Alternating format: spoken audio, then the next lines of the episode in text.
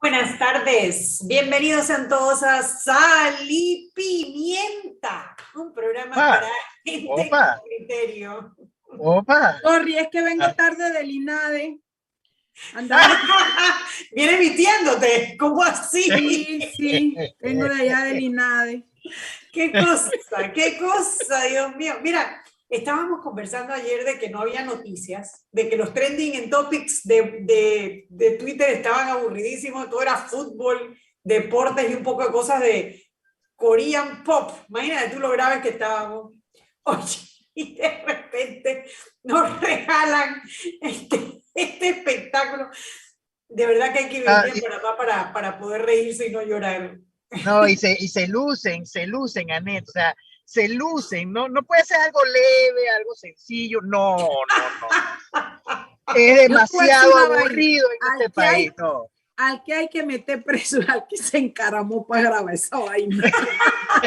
Bueno, dice que renunció. Acaba, acabo de escucharlo en Radio Panamá. Que se mude de país porque lo va, que se mude de país porque lo van a perseguir. Yo leí en, creo que fue en el, en, en un tuit de, me parece que de Franklin Robinson, no estoy segura, Ah, sí, eso me contaron. De que eran dos casados, así que el man se echó dos matrimonios, pero además de eso la reputación y después sale esta diciendo que Pero espérate, es tiempo, tiempo. otra.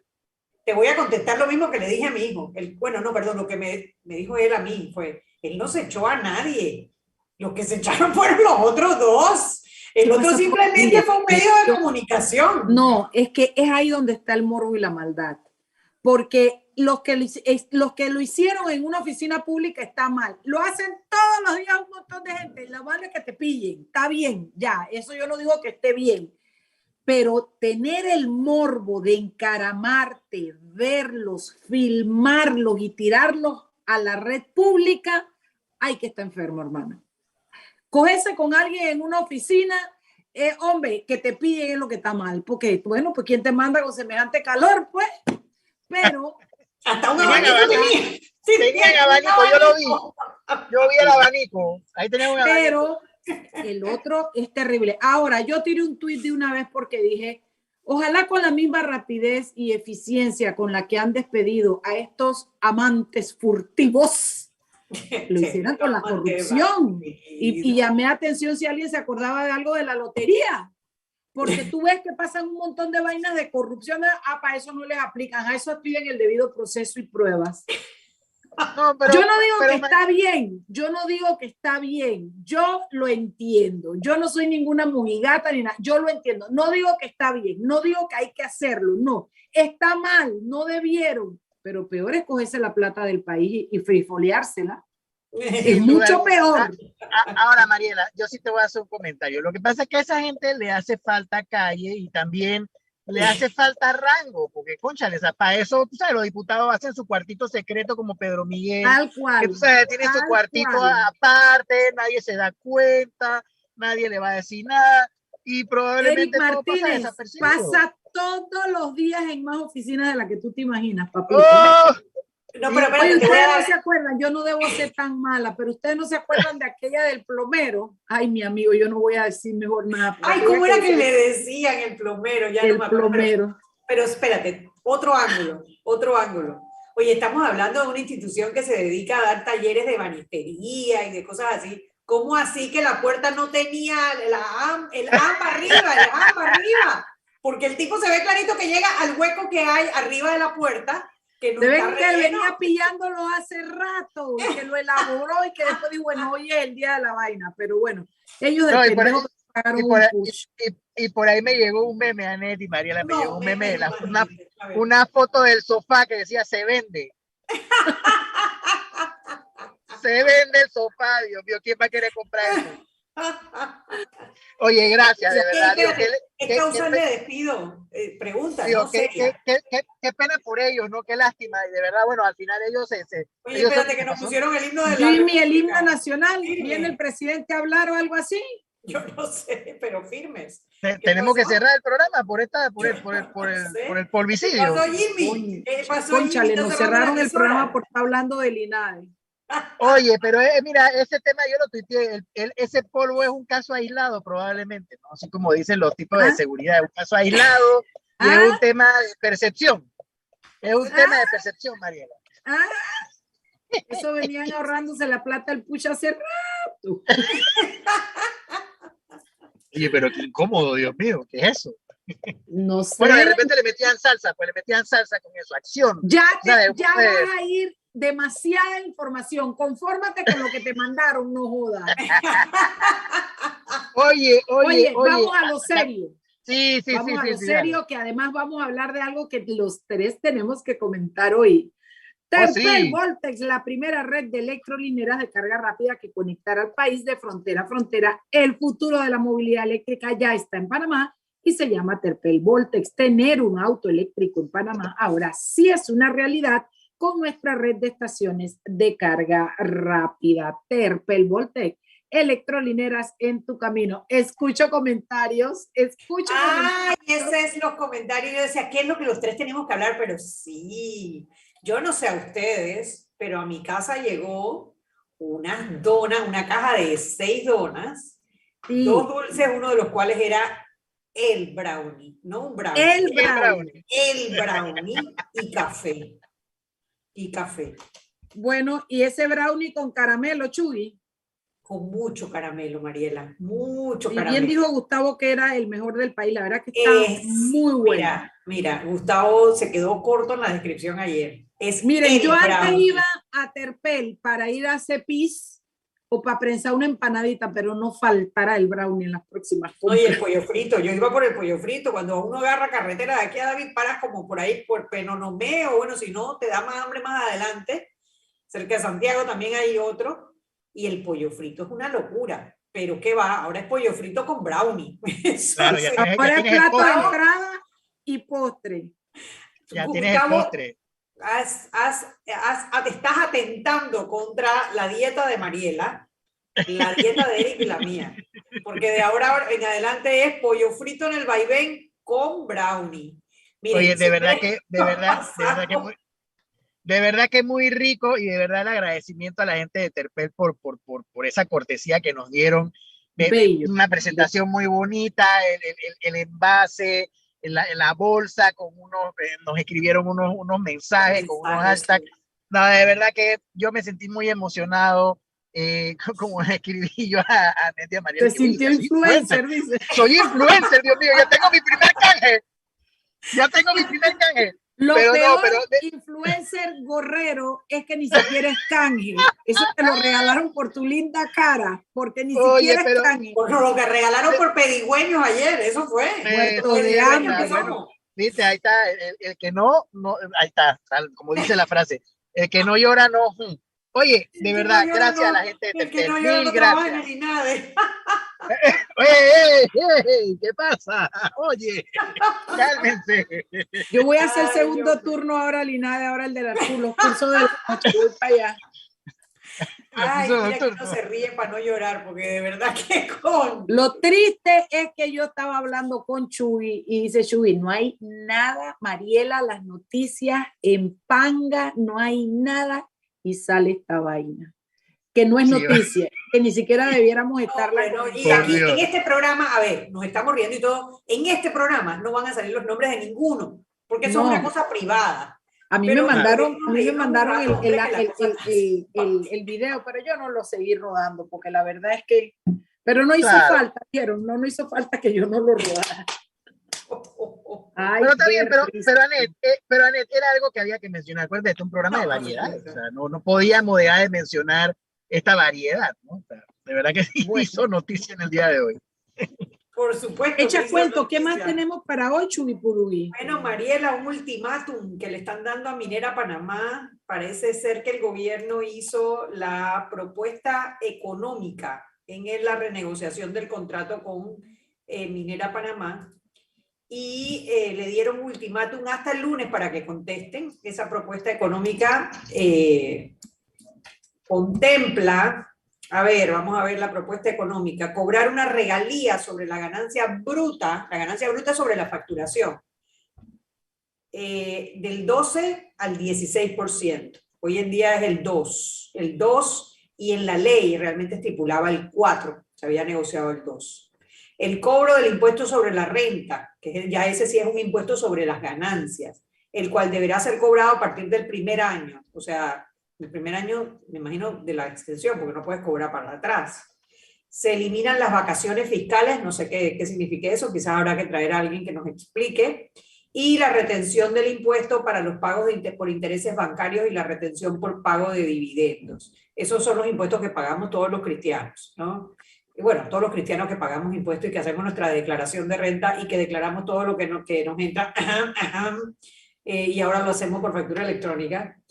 Eh, esto es lo que, esta lo que el Estado panameño está proponiendo para la renegociación.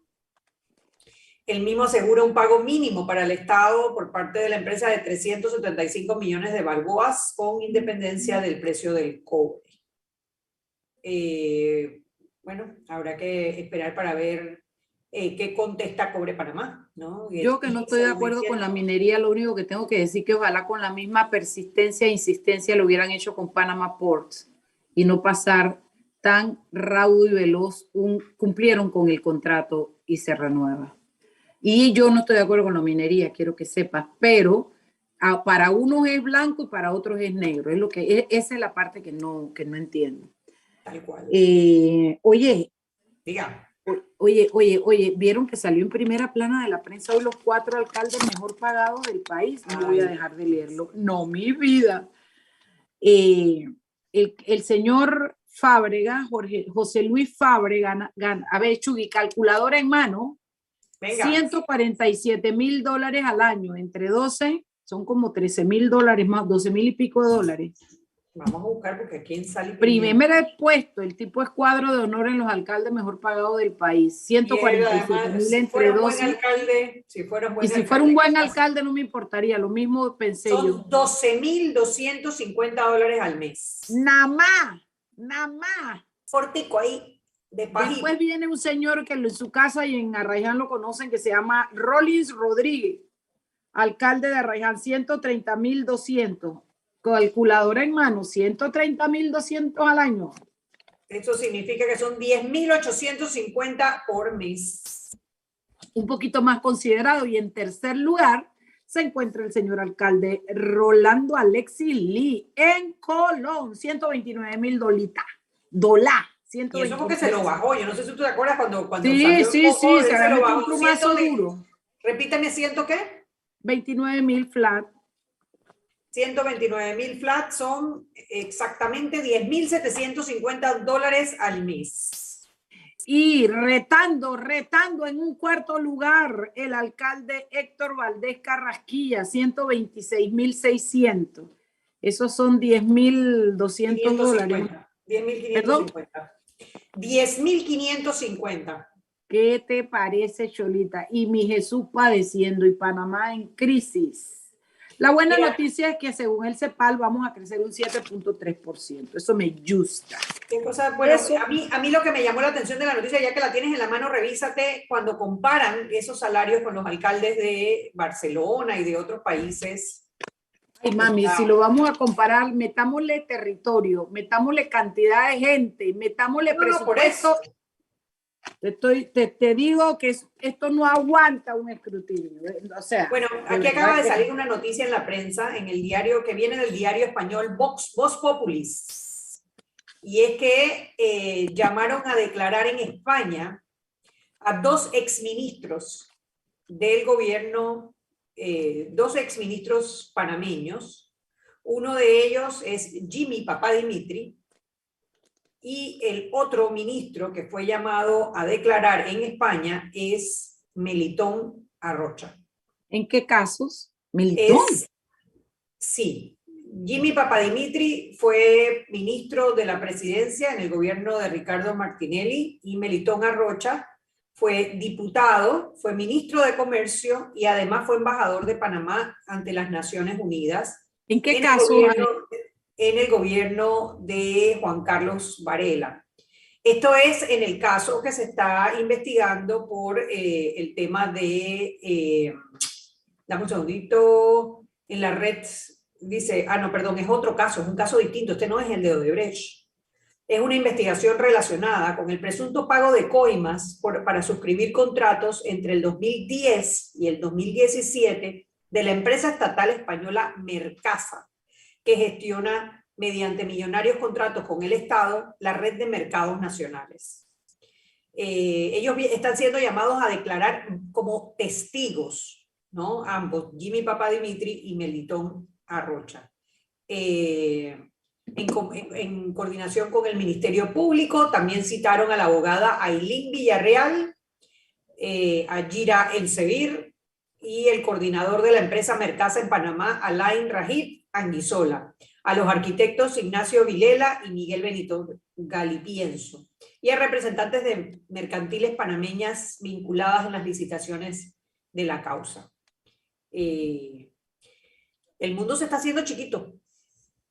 Mira tú, gente que no, que no había salido, porque me... Bueno, a mí entre todo... Bueno, pero espérate, es en calidad, nuevamente, es en calidad de testigo. De testigo, es importante resaltarlo, tanto Jimmy Dimitri como eh, Melitón Arrocha, han sido llamados a declarar. Sí, es importante decirlo, es importante. Eh, eh, dice, la información que tengo del Ministerio Público que cita, que, la respuesta pues de, de, Arrocha, que cita en la prensa, la información que tengo del Ministerio Público es que me citan como testigo en un acto de cooperación judicial internacional.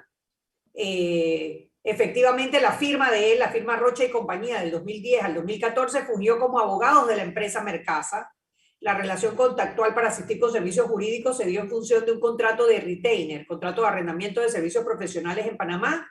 Y bueno, inclusive dice la mensualidad que pagaban, 750 dólares al mes por ocho horas de servicios legales. O sea, él era el representante, él tenía un contrato eh, de honorarios, todo esto lo está diciendo Arrocha, que el contrato lo tuvo por cuatro años y que eh, varias personas dentro de la firma eh, participaron de este contrato que el monto que cobraron durante cuatro años fue de 40 mil dólares y que fue en asesoría por proceso de notificación y cumplimiento de contratos con los proveedores.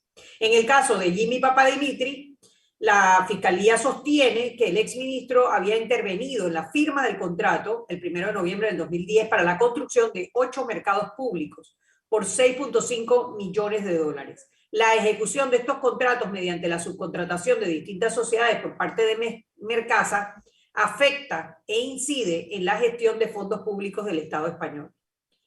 Eh, en la prensa también Papa Dimitri responde a la prensa, no tenía idea de la investigación, me entero por ustedes, nadie me había avisado y no sabía nada. Había una secretaria de la cadena de frío que manejaba este tema, yo no tuve ninguna relación con la empresa Mercasa, no tengo idea, no me acuerdo, estoy leyendo de lo que él respondió. Si lo firmé, era porque yo era el representante legal del Ministerio de la Presidencia, pero no recuerdo, eso fue hace 11 años. Todo se manejó por medio de la Secretaría de la Cadena de Frío y nadie recibió un centavo de ese contrato ni se pagó ninguna coima a nadie del Ministerio de la Presidencia ni de la Secretaría de la Cadena de Frío. Así que bueno, habrá que ver. Lo cierto es que ambos están llamados, repito, en calidad de testigos, pero acá hay otra nota al final. En el 2011, Mercasa, tuvo los contratos de la cadena de frío. En el 2015, Mercasa firmó contratos de consultoría con la alcaldía de Panamá bajo el mando de José Isabel Blandón, que luego fueron cancelados por falta de cumplimiento de la empresa española, a lo que se habrían hecho desembolsos en concepto de avances de trabajo por 200 mil.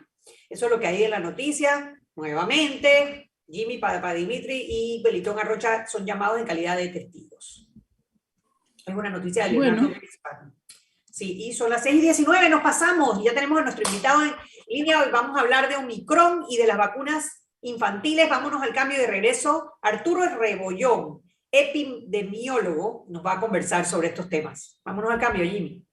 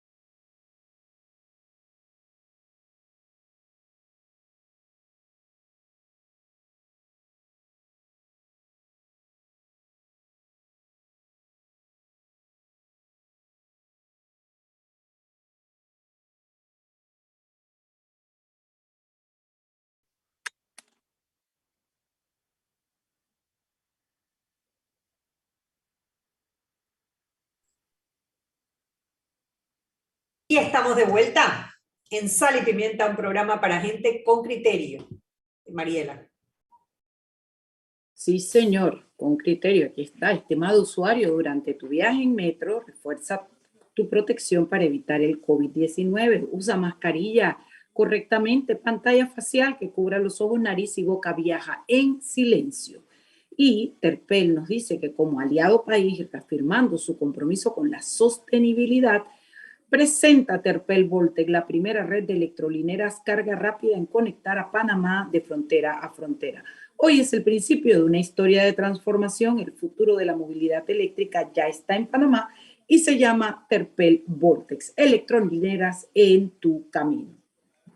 Bueno, hoy tenemos de invitado al doctor Arturo Rebollón, él es epidemiólogo y viene a conversarnos sobre la variante Omicron y sobre las vacunas pediátricas. Panamá ya empezó la vacunación de los niños de 5 a, de 5 a 16 años, creo que es. Y em, la verdad que ha tenido bastante éxito porque se ven las filas largas eh, en todos los lugares, en todos los centros de vacunación de los niños.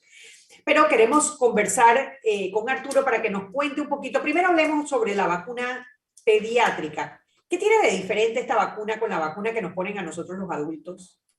Bienvenido. Hola, ¿cómo estamos? Un placer estar aquí con ustedes. Anet, con Mariela, con Eric, que está ahí en backstage. Para mí es un placer estar aquí. No, Brownie, Eric, por eso apagó la cámara. por eso apagó la cámara. saludos, saludos, Arturo. Mira, las dos vacunas, para que la gente tenga eh, una idea de qué es lo que es, es, es el mismo contenido, la diferencia es la concentración, que esta concentración de esta vacuna es un tercio de la concentración que tiene de los adultos. Para que la gente lo entienda, es como que al adulto le dan una pizza familiar y al niño le dan una pizza personal de cuatro rebanaditas. Entonces, es algo que ha sido evaluado científicamente para verificar cuánto es la dosis que necesita, teniendo el mayor número de efectividad y el menor número de eventos adversos, que eso es la clave de esto, un perfil bueno de seguridad y de eficacia. Y esta, esta la mayor, a ver, la, la mayor, la mayor eficacia con la menor cantidad de efectos secundarios o de efectos no deseados. Es correcto. ¿Qué tal es la eficacia? ¿Qué tal es la eficacia de esa vacuna para los niños?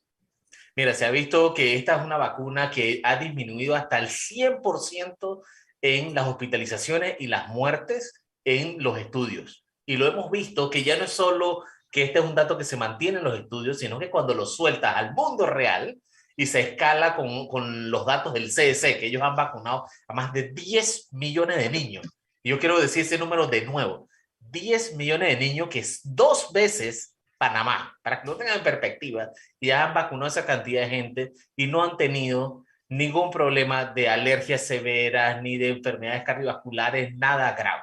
Al contrario, tienen niños cada vez más motivados a ir a la escuela, que se sienten más seguros y han empezado a regresar en sitios donde no había educación. Han vuelto a regresar porque están protegidos con la vacunación las principales organizaciones que tienen que ver con doctores pediatras, eh, ¿qué han dicho sobre, sobre esta vacuna? Mira, tenemos múltiples asociaciones. Te puedo poner ejemplo, la Asociación Americana de Pediatría, la Asociación Española de Pediatría, la Asociación Mexicana, la, Panameña, todos, estando en distintos países, han dicho exactamente lo mismo. Conociendo que hay un riesgo de la población pediátrica de desarrollar coronavirus, que hay un riesgo de que ellos sigan moviendo la pandemia, porque ellos no desarrollan síntomas, pero pueden transmitirlo a los adultos, conociendo que pueden desarrollar complicaciones a largo plazo, porque están iniciando la infección muy temprano en su vida, todas recomiendan la vacunación en edad pediátrica en los niños mayores de 5 años. Dime algo, Arturo. esto es consistente, ¿ah? Sí. Dime algo, Arturo, ¿cuándo comenzaron a hacer el estudio de la aplicación de la, de la vacuna en los niños? ¿Cuándo comenzó a usarse y qué países fueron los primeros en usarlo? Porque tengo entendido que cuando llega donde nosotros ya medio mundo lo ha usado, ¿no?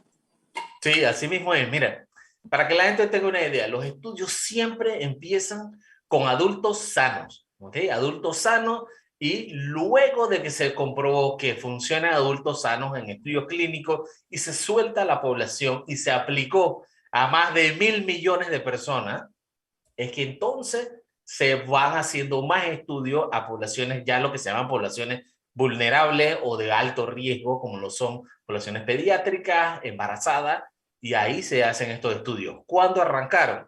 Arrancaron a partir de junio del año pasado, de abril, mayo, junio, donde se inició de menores de 18 años, ¿no? de, de 12 a 16 años se empezó a hacer, después se hicieron los estudios de 5 a 11, donde esos dos bloques mostró que era segura la vacuna. O sea, que esto no es una cosa que se hizo improvisada, se les da seguimiento a miles de niños por un montón de tiempo, más de lo usual para los estudios tradicionales de vacuna, y aún así se hacen estudios de lo que se llama estudios de postmercadeo. Postmercadeo es que ya están en el campo y se les va dando seguimiento y se documenta todo, todo, todo, todo. Si un niño se rompe un hueso, se documenta de que está, que tuvo una fractura de hueso y ese tipo de reportes llegan a estas bases de datos como el VAERS, que son las bases de datos de eventos adversos de los Estados Unidos. Entonces, tú te metes en esas bases de datos que les encantan a, a las personas, dije, mira el montón de eventos adversos, tres cuartos son no asociados a las vacunas. Son resfriados, son infartos, son fallas renales, son accidentes, pero todo se documenta porque fueron vacunados. Oye, Arturo, una preguntita. ¿Y por qué arrancan desde los cinco años? ¿Por qué no, no desde más temprana edad, eh, recién nacidos y eso? ¿Por qué, eh, ¿Por qué empieza desde cinco años? Claro, porque es que esto se hace gradualmente. Como te decía, primero inició con adultos mayores de 18 años, después se movió de 12 a 18, luego el bloque de 5 a 11 y ahora viene el bloque de 1 a 4. Entonces, en ese de 1 a 4 se van bajando tomando en cuenta las experiencias, si hay que hacer ajustes de la dosis, de, para, porque son niños más pequeños, menor peso, probablemente una menor dosis sea suficiente para tener el evento y eso hay que ajustarlo. Así que probablemente veremos eso este año, a mediados de este año tendremos resultados de eso, que ya están corriendo estudios al respecto. Qué bueno, qué bueno. Son las seis y media, vamos a hacer una pausa y de regreso hablemos entonces ahora de la, de la variante Omicron, cómo, cómo, está, cómo está progresando en nuestro país. Vámonos al cambio y de regreso más en Sal y Pimienta, programa para gente con criterio.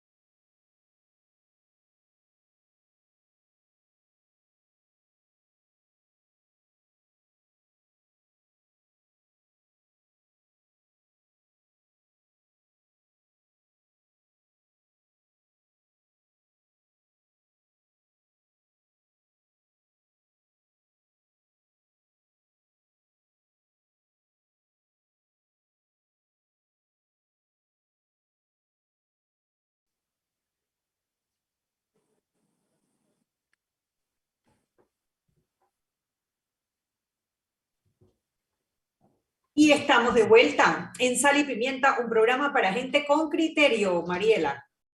Con criterio acá no, ya acabamos, pero sí me gustaría saber cuál es la que la propaganda o los brownies. La, los dos. los dos, los dos, los dos. Oye, Arturo, a ver, ¿cuál es la población meta a vacunar en este rango de chicos de 5 a 11 años en Panamá? ¿Lo tienes claro? Sí, es aproximadamente eh, de 5 a 11 años son como 600 mil personas aproximadamente. Entonces, si lo ponemos en perspectiva, eso es un número importante. ¿ah? Estamos hablando de que es el 10% de la población. Y la pregunta que yo hago es, ¿y ya han escuchado en algún otro país, en algún run run, segunda dosis para niños, por ejemplo? Sí, por ejemplo, hemos visto que en los Estados Unidos ya la FDA aprobó lo del esquema completo de vacunación con, con segundas dosis. Incluso hay países que ya están hablando de poner el refuerzo de la tercera dosis. Todavía nosotros aquí estamos enfocándonos en hacer la mayor cobertura de vacunación, porque hay un principio que es importante, que, que la gente necesito que entienda. No es lo mismo vacunar a mucha gente que vacunar muchas veces a los mismos. ¿ah? O sea, necesitamos vacunar mucha gente para que no quede nadie vulnerable. Pero una dosis no es suficiente ni en niños ni en adultos para eh, eh, eh, minimizar o sí es suficiente para minimizar los resultados, los, los síntomas y la gravedad de la enfermedad. No es suficiente, no es suficiente, pero en un escenario, en el peor escenario posible, siempre es mejor tener algo de protección que tener cero protección. Entonces nosotros ya ya estamos en ese punto que, que, vamos a llegar a un tope donde sabemos que no se va a llegar a vacunar el 100% del mundo, entonces tenemos que trabajar con esos rangos de flexibilidad, donde aceptaremos que va a haber gente que no se va a vacunar, que no se puede vacunar por enfermedades, por decisiones personales, por políticas, por disponibilidad, todo eso. Eso te iba a preguntar, ¿hay alguna alerta para los niños de 5 a 11 años en los casos que debieran tener cuidado con la vacuna, consultar con un médico? ¿Hay algún cuadro especial para ellos o vamos igual que los adultos todos? Igual, van todos los niños, todos los niños, no hay ninguna contraindicación. Es más, yo sé que la gente viene y, nos preguntan siempre lo mismo, es que mi hijo es asmático, es alérgico, tiene enfermedad intestinal crónica, tiene leucemia, todos esos niños son candidatos a la vacuna de coronavirus. Entonces, este es el momento donde la gente tiene que tomar la decisión de ver si, si se anima a vacunar o no. Entonces, ya sabemos que el problema de estas variantes es que colapsa sistemas, ya no de salud, colapsa el resto por incapacidades. Yo quiero que la gente vaya a un banco mañana y vean que están vacíos porque está la gente incapacitada. tenemos 250 mil personas fuera de combate porque están o en aislamiento o en contacto. Entonces, la idea de esto es subir el nivel de cobertura de vacunado, y ahí es donde entran las, las posiciones más agresivas de salud pública, donde decimos, los vacunados no hacen cuarentena y eso se hace. Y hay países en mi oficina hay uno confirmado y otro por confirmar y mi oficina es de este tamaño. Me gustaría, ya tarde para nosotros, pero que nos repitieras, porque parece que a veces se nos olvidan las cosas, cuáles son las medidas, ese esquema que impone, que, se, que tienen que hacer esas medidas en una oficina para ir a trabajar. Me dicen, no, Mariela, si tú no estás 15 minutos expuesta con una persona positiva, sin mascarilla, lo más probable es que no te contagie porque tú tienes las dos dosis y el refuerzo. Háblame un poquito de eso, Arturo. claro, mire, nosotros tenemos que entender que la protección con el coronavirus es como un emparedado. No son múltiples capas de protección, desde las protecciones individuales, donde yo decido ponerme la mascarilla, yo decido mantener la distancia, yo decido ir a lugares que no están tan llenos, pero también hay como en los lugares de oficinas, por ejemplo, donde la oficina decide cuántas personas pueden entrar, ellos deciden que todos tengan mascarilla dentro, que haya buena ventilación. Si no hay buena ventilación, compran filtros de aire que funcionan muy bien o ponen abanicos. O sea, que la gente ha desestimado mucho el hecho de que el aire se mueva y eso también disminuye la carga viral. Yo sé que a veces no son tan, tan fancy que te pongas un abanico de esto en una oficina toda pifiosa en calle 50, pero es que eso es lo que es. Bueno, Sí, eso es lo que hay. Sí. Yo tengo uno abanico. chiquito, pero yo por cosas de la viejez, porque yo a veces el aire no es suficiente y tengo que prender un abaniquito que tengo ahí y me lo pongo, pero ve, buena idea, dispersar el aire y dispersar el... Eso el- funciona. el- el- sí. Arturo, en el tema del Omicron, de la variable, esta variante nueva del Omicron, que ya sabemos que es muy contagiosa, bueno, ya se está empezando Sí. a ver, se está empezando no, a ver, no, nos está impactando duramente en la cantidad de contagios y, en, y bueno, que alrededor ya uno empieza a escuchar muchas personas que si tal persona es positivo, y yo estuve con él el martes, el miércoles, el jueves.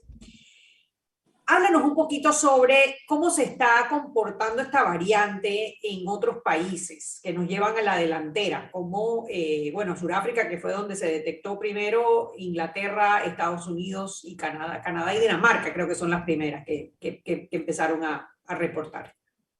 Claro, ahí les puedo adelantar que la aceleración del máximo de casos en estos países, por ejemplo, Sudáfrica, que fue lo primero que reportó, tomó de tres a cuatro semanas para llegar al pico y luego fue una caída lenta. Pero, asimismo como se demora tres a cuatro semanas, se demora tres a cuatro semanas en caer. Mientras tanto, estamos hablando de que estos países están reportando tres y cuatro veces la cantidad de casos que, que se reportaron en su peor pico. ¿no? Y, y las los modelos, cuando tú mantienes mucha gente infectada, aumenta la probabilidad de que se infecten las personas vulnerables. Y asimismo, vemos que suben los hospitalizados específicamente en los vulnerables. ¿Qué significa específicamente en los vulnerables? 90% de todos los hospitalizados del mundo son no vacunados. Y eso es un hecho. No es algo de que yo pueda disimular, que para no ofender a la gente. No, es un número real y es un número real de aquí. La gente va a decir, es que tenemos bastante vacunados y en los últimos días se ha duplicado el número de hospitalizados. ¿sí? 80, 85% son no vacunados y los otros que están vacunados son personas que ya son adultos mayores, que tienen fragilidad, que tienen enfermedades cardiovasculares, que la misma enfermedad de por sí ya es grave. Entonces nosotros tenemos que, utilizar la máxima, máxima en salud pública, que es proteger a los sanos y a los vulnerables. Y para eso es vacunación. Esta, esta, este ciclo de las tres, cuatro semanas, ¿cuándo podríamos empezar nosotros a contar en Panamá que, que, que, que arranca? Por ejemplo, para poder saber cuándo, hasta dónde debería crecer el pico, porque lo que estamos viendo ahorita es una Claro. línea vertical en el aumento de casos. Sí, yo- yo creo que ninguno se ha atrevido a decirlo aquí en Panamá, pero yo, este es un programa de sal y pimienta, hay que meterle Aquí hay que echarle pimienta Así a las que cosas. eh, aquí es donde es. Entonces, mira, la gente no se ha atrevido a decir, pero nosotros esperamos. Las modelaciones indican que podemos tener 10 veces más la cantidad de casos que tenemos reportados, ¿ok? Ya sea que los detectemos o no, va a haber esa cantidad de casos, que eso es algo que es importante. Eso depende de la biología del virus, no de la capacidad del sistema de detectarlo. Entonces nosotros podemos tener un número gigante de casos, aunque no lo detectemos. El doctor Ortega lo ha dicho tímidamente que podemos reportar 10.000 casos diarios en algún momento. Sí, esos son los que encontramos, pero afuera va a haber gente que no lo vamos a encontrar y pueden estar contagiando a las personas. Entonces, hay que ser, hay que ser cada vez más estricto con estos protocolos eh, de, de bioseguridad, de protección, enfocados siempre en ventilación, porque este número no ha parado. O sea, el modelo que se hizo, que era pesimista, estamos en el peor escenario. El mundo está en el peor escenario y no ha cambiado nada. No estamos tan lejos de esos 10.000. Ayer reportaron más No, de no. 6.000 casos, o sea que no estamos tan Es lejos de esos correcto. 10.000 diarios. ¿Cuándo estiman que se llegue al pico? O tampoco... o Del sea, pico es la primera semana de febrero, por ahí. La primera semana de febrero, o sea que todavía nos faltan dos semanas de crecimiento, más o menos. Sí, Wow. Más o menos. Y de allí empezar a bajar, que no sabemos qué tan rápido empiecen a bajar esos casos. exactamente. Nosotros aquí en Panamá tenemos una, un- una variable que se llama la tasa de duplicación. Cada cuánto tiempo nosotros duplicamos el número de casos. Que Y en antes lo- Panamá lo- está lo de dos a tres días. semanas con el doctor Sí, sí, este... ¿cómo se Rodrigo, Rodrigo. Antonio. Ah, sí, exacto. Saludos desde acá de Sal y Pimienta. Que Sí, toda la sí, sí, semana no, nos decía el, el, el, el RQ, creo. ¿cómo era la...? la... Sí, el R0, el RT, el número de duplicación. Sí. que nosotros tuvimos por un tiempo, el, el número de duplicación era de 40 días, o sea que tenía que pasar un montón de tiempo para poder duplicar. Ahora estamos en dos a tres días. O sea que lo que vimos ayer puede ser que Puede se ser aumente. 9.000 Puede casos, ser. 9.000 casos. Todavía no estoy Sí. esperando, no ha salido el informe de hoy, pero... es A el mí, caso. Anet, No. A mí Anet me prometió primicias. Yo no sé, pero yo quiero mis primicias. Ah, bueno, el número, el semana. número. Mira, el número, hay que decirlo. Nosotros esperamos entre 30 a 60 mil casos diarios de infectados, ¿ok? Ese es el rango.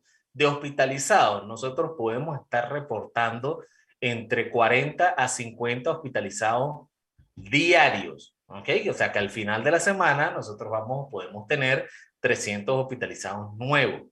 La gran mayoría van a ser en no vacunados. Y los muertos, vamos a cruzar el promedio de, de, de las 10 muertes diarias. ¿ok? Entonces vamos a estar reportando 300 muertes por mes. Y eso es en un escenario de 80% de vacunación con, 90%, con 80% de cobertura de vacunación. Y el resto de los no vacunados son los que van a estar llenando esas, esas estadísticas feas.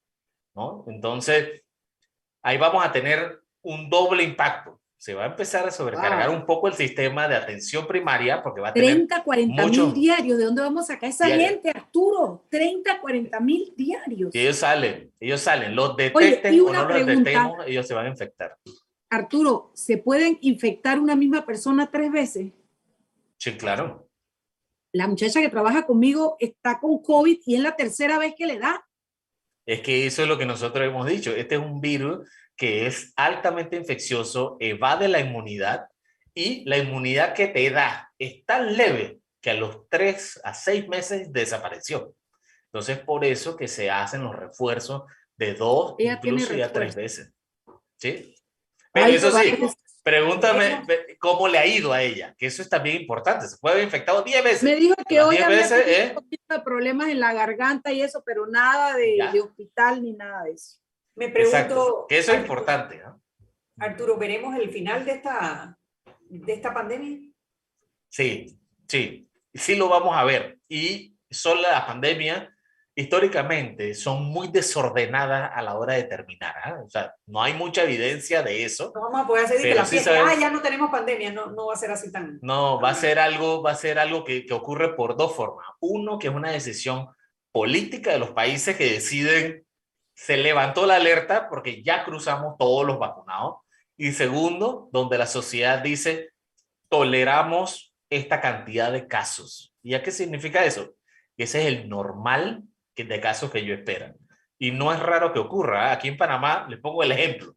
En Panamá se mueren diariamente entre 20 a 25 personas con enfermedades del sistema circulatorio, ya sea del corazón, del cerebro. Y eso, todo el mundo lo acepta. Estamos hablando 25 a 30 personas diarias. Eso son 6.000 muertes al año de muerte del sistema circulatorio. Y es socialmente aceptado. Entonces, la sociedad es la que decide cuánto tolera. Ya vimos que el año pasado toleraron 5.000 muertos y no pasó nada. Entonces, este año, que hemos tenido muchísimas menos muertes, que hemos tenido aproximadamente como 1.700 versus el año anterior, que era de de 5.000 más o menos, yo creo que el tolerado va a ser entre 2.000 a 2.500 muertes por año. Entonces, eh, y eso va a ser aceptable. ¿ah? Entonces, para mí, es muy ¿Cuánto- alto. cuántas, per- Artura, ¿cuán- ¿cuántas personas mueren por, por influenza al año? por año. Mueren Complicado. complica no no no eso es real pero es, es una cosa que da risa en Panamá se mueren cinco por año el peor año no sí Wow, el peor año que tuvimos de una pandemia no sé si se acuerdan hace un par de años que un presidente dijo todos vayan a vacunarse y se llenó todo ese año que teníamos un, un aumento de casos horribles de influenza murieron 60 personas en todo todo ese periodo 60 En crisis, pues pa- los años eh, normales, eh. cinco personas. Eh, eh, Sí. eso, eso para los que, para los que minimizan el COVID como una gripecita, ¿no? no, claro. Aquí todas las enfermedades infecciosas, todas, por un año, matan aproximadamente 1.100 personas. Y ahí estamos metiendo tuberculosis, histoplasmosis, VIH, SIDA, eh, todas, todas las enfermedades infecciosas que se puede imaginar, todas en la misma bolsa. Y coronavirus mató cinco veces más en un año. Interesante para poner eso en, perspectiva, ¿no? Y, y que 2.000 a 2.500 va a ser entonces aceptable. O sea, esto llegó para quedarse sí, como una endemia.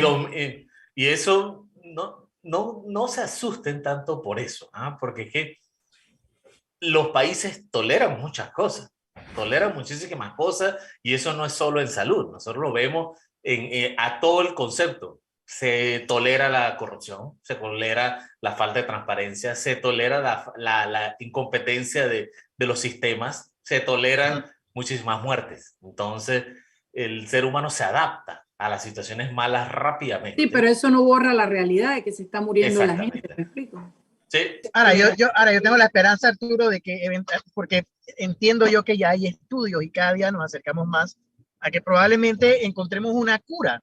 Esto pareciera que sí puede tener una cura a diferencia del VIH o cualquier otra o cualquier otra otro virus que, que, obviamente no o el cáncer, por ejemplo, pues pareciera que esto sí se le puede encontrar una cura o por lo menos medicamentos que atenúen el, el impacto de, de, la enfermedad, ¿no? Exacto. O sea, yo, yo quiero que también la gente vea que en estos dos últimos años ellos han visto el, la velocidad que tiene la ciencia avanzar.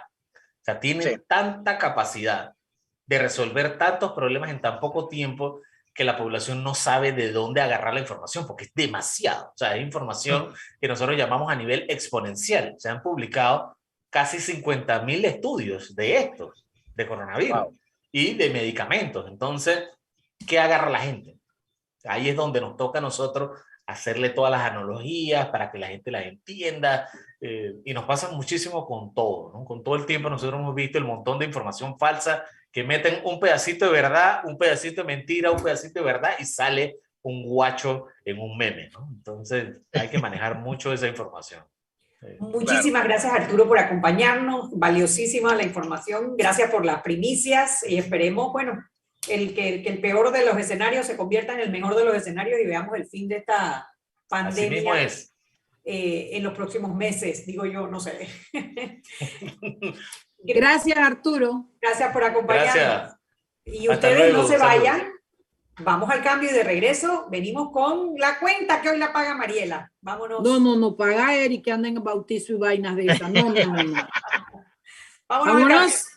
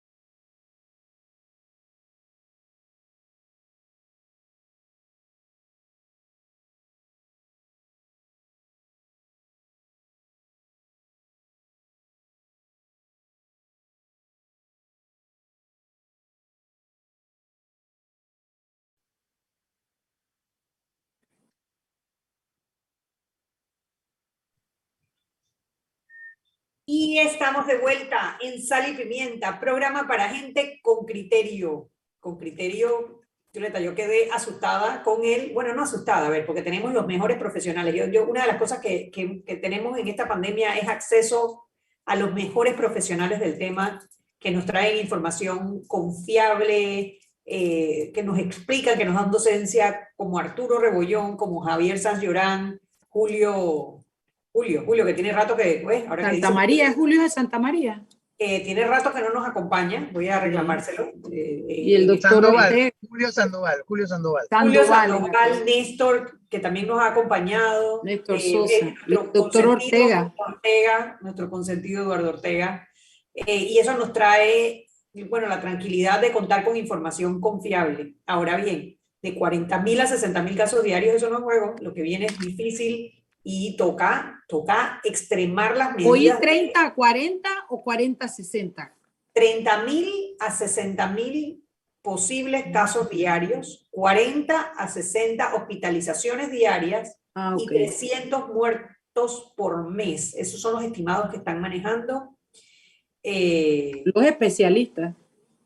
Eh, sí, bueno, él es epidemiólogo. Págame la cuenta, Eric, págame la cuenta. Ah, mira, a, ese, a ese ritmo de 40 mil, eh, tirando una matemática simple, básica, regla de tres, que a mucha gente no le gusta, en tres meses se infecta todo el país. así, así de fácil. Pero obviamente, digo, es una matemática, es, son números muy fríos porque obviamente va a llegar un punto en que el, el, el, crecimiento de los contagios se va a detener y va a empezar a decrecer eh, y vamos a poder ver al final del día, el, tema de que decrezca no significa que la gente no se va a seguir contagiando, pero ya a un ritmo menor, que ya de repente los hospitales y los, servicios médicos puedan manejar de una mejor forma eh, y, probablemente ya empecemos a ver el final, al final del túnel. Lastimosamente, sí, aquí yo sí tengo que ser un poco eh, juicioso en, en, el tema de ser optimista porque como pandemia, la gente tiene que entender de que eso no solamente depende de cuán bien nos portemos nosotros, porque si de repente digamos que en Zambia la gente no usa mascarilla y la gente no se vacuna, vuelve y sale otra gracia por allá. Entonces, por eso es lo que decía eh, eh, el doctor Arturo acá, que lo importante es que por lo menos la gran mayoría de las personas se vacunen, no con el,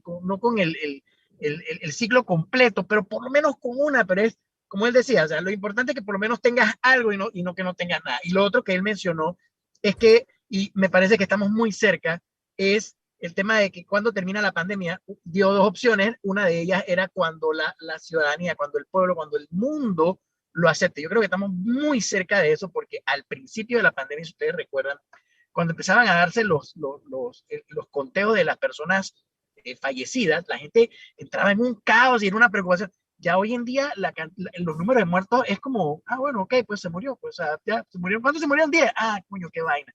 O sea, ya no, ya lo estamos tolerando, aunque, aunque parezca mentira y, uno en su subconsciente quizá no lo haya notado, pero ya lo estamos tolerando y es muy probable que por eso, sumado a otras cosas, estemos cerca del fin de la pandemia. Aquí digo. Bueno, yo para pagar la cuenta pongo lo siguiente. No sé, no, o sea, no es que la vacuna no funciona, la vacuna funciona y le, resta a usted las posibilidades de morirse y de agravarse y de pasarla como en el infierno. Esas son las bondades de la, de la vacuna. No hemos encontrado un medicamento que cure el COVID-19. Hemos encontrado una vacuna que nos ayuda a sobrellevar la crisis. Y le tengo la peor noticia de hoy para mí. Sí, se puede infectar más de una vez, dos veces, tres veces. Yo conozco una persona que está en ese caso. Así es que eso de que yo tengo tres dosis y ya me infecté, la mía tiene tres dosis y se infectó dos veces antes. Entonces, es ahí una de las razones por las que hay que cuidarse. Hay que cuidarse, hay que cuidarse definitivamente, eh, extremar las medidas de, de protección. Mañana vamos a tener un programa sobre el protocolo de, eh, de aislamiento. ¿Por qué? Porque como, precisamente como hay tantos casos, hay que saber qué es un contacto, cercano, o sea, qué consiste un contacto cercano. Ahora Mariela decía, por ejemplo, que si fueron, pasaron más de 15 minutos, menos de 15 minutos, bueno, queremos saber exactamente los protocolos del MINSA porque yo no sé ustedes, pero yo tengo tres hijos ya profesionales viviendo en casa y los tres cada, a cada rato tienen un, un susto, que si estuvieron con no sé quién está, está positivo, que si estuvieron con no sé quién está positivo. Entonces, para tener claro, bueno, ¿qué es lo que es responsable para hacer? Bueno, obviamente siempre mascarilla, distanciamiento, etcétera, pero cuándo los en cuarentena y cuándo no los en cuarentena, porque también vienen... ¿Y cuándo todo hacerte la prueba? ¿Y cuánto debes hacerte la prueba y, y, y, y qué tipo de ¿Cuántos días prueba? Yo me gasté con Gabo aquí un- unos realitos en pruebas, hermana. Así mismo, porque claro, uno quiere la, la respuesta rápida y la- las- los hisopados son gratis, pero te demoran, entiendo que hasta, hasta seis días en algunos casos están demorando. Bechuí. Entonces con la nueva aplicación de AIG que, que hay, que ya, puedes que ya puedes verificar tu resultado en línea, no tienes que esperar que te llamen, pero igual, o sea, y el tema ahí es cuando la prueba es suficientemente efectiva, o sea, si te lo haces enseguida o esperas unos días, eso es lo que vamos a ver mañana con Alfredo Moltó. Y, y el, y el que- doctor Moltón nos podrá ayudar para saber si los de Linares se contagiaron. Es terrible, amiga querida. Terrible, amiga querida. Eso me tiene preocupada. Bueno, va, va, va, va a depender, Mariela. el hubo contacto directo, pero nadie sabe por cuánto tiempo. De repente se estaban menos de viendo a 15 la cara minutos, no, se fue menos de 15 viendo a la minutos. Y tenían el abanico. Y tenían el abanico. Ah, ahí está. ¡Eh! Ahí está, como dice Ventilación. Sandra. Ahí está, ahí está, ahí está. Bueno, chicos, ya dejen el relajo. Hay que trabajar mañana y ustedes no se pierdan mañana otro programa más de Sal y Pimienta, programa para gente con criterio. Chao. No tanto, mañana. pero chao, chao. Lo de Cuídense. Me voy que tengo turno en el Linares, chao. Cuídense, chao.